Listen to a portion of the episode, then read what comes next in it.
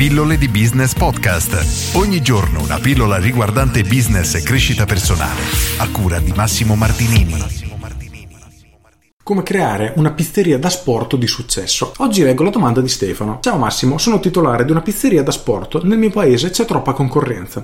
Faccio una buona pizza e ne sono fiero perché ricevo abbastanza complimenti e cerco sempre di dare il meglio di me ai miei clienti. Però non ho il volume d'affari che voglio. Come posso distinguermi dalla concorrenza? Grazie per un'eventuale risposta. Ora Stefano, qui mi fai la domanda da un milione di dollari perché il riuscire a distinguerti dalla concorrenza, quindi trovare la tua differenziazione è proprio quello che ti distingue come imprenditore. E la risposta è tutt'altro che banale, anzi richiederebbe un'analisi dei tuoi punti di forza, dei tuoi punti di debolezza, dei punti di forza dei tuoi concorrenti e dei loro punti di debolezza. Il fatto che ci sia troppa concorrenza solitamente è sinonimo che è pieno di pizzerie da sport tutte uguali. Per cui la domanda che dovresti porti è perché un cliente dovrebbe comprare la mia pizza rispetto alla pizza di uno dei miei tantissimi concorrenti? Questa è la domanda a cui devi trovare una risposta e devi riuscire a comunicare questa risposta ai tuoi clienti. Ho un cliente, Eric, che anche lui ha una pizzeria da sport e insieme abbiamo studiato un suo metodo, lui crea questo impasto, impasto 84 che te la spiego in maniera grezza perché io non sono pizzaiolo, quindi più o meno ti dico quello che abbiamo studiato. Lui è un mastro pizzaiolo, insegna anche ai pizzaioli e parlandomi della sua attività è venuto fuori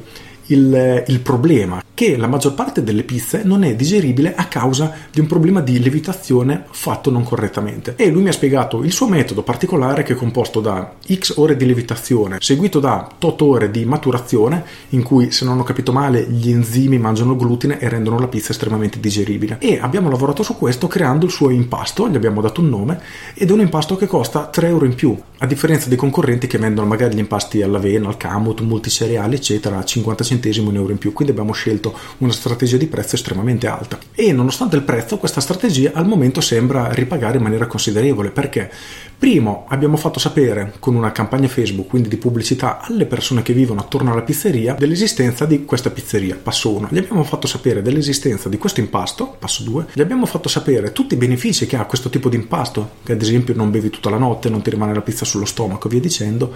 E guarda caso, guarda caso lo dico in maniera ironica, ha iniziato a ricevere un sacco di ordini, un sacco di telefonate da persone che hanno visto la sua pubblicità su Facebook, addirittura gli chiedono se ha appena aperto perché non sapevano della sua esistenza e la maggior parte di queste persone ordina l'impasto 84, questo impasto estremamente costoso. Tutto questo è stato fatto trovando un singolo elemento differenziante che oggettivamente lo ponesse a un livello differente rispetto ai suoi concorrenti, perché quel tipo di impasto ce l'ha solo Eric, gli abbiamo dato un nome, quindi non può nemmeno essere copiabile e niente, il discorso è se tu vuoi una pista col suo impasto sei costretto ad andare da lui e questo l'ha posizionato, ripeto, a un livello diverso rispetto ai suoi concorrenti. E questa semplice strategia applicata ad un paio di tattiche di vendita all'interno del locale o telefonicamente nel momento che riceve gli ordini, gli ha portato nel giro di due mesi a fare circa un 25% in più di fatturato. Quindi, come vedi, riuscire a trovare il proprio elemento differenziante, comunicarlo ai potenziali clienti, oggettivamente porta dei risultati, ma la parte veramente difficile è proprio individuare il proprio elemento differenziante. Quella è la parte più difficile in assoluto. Una volta che hai trovato il tuo e lo mostri ai tuoi potenziali clienti,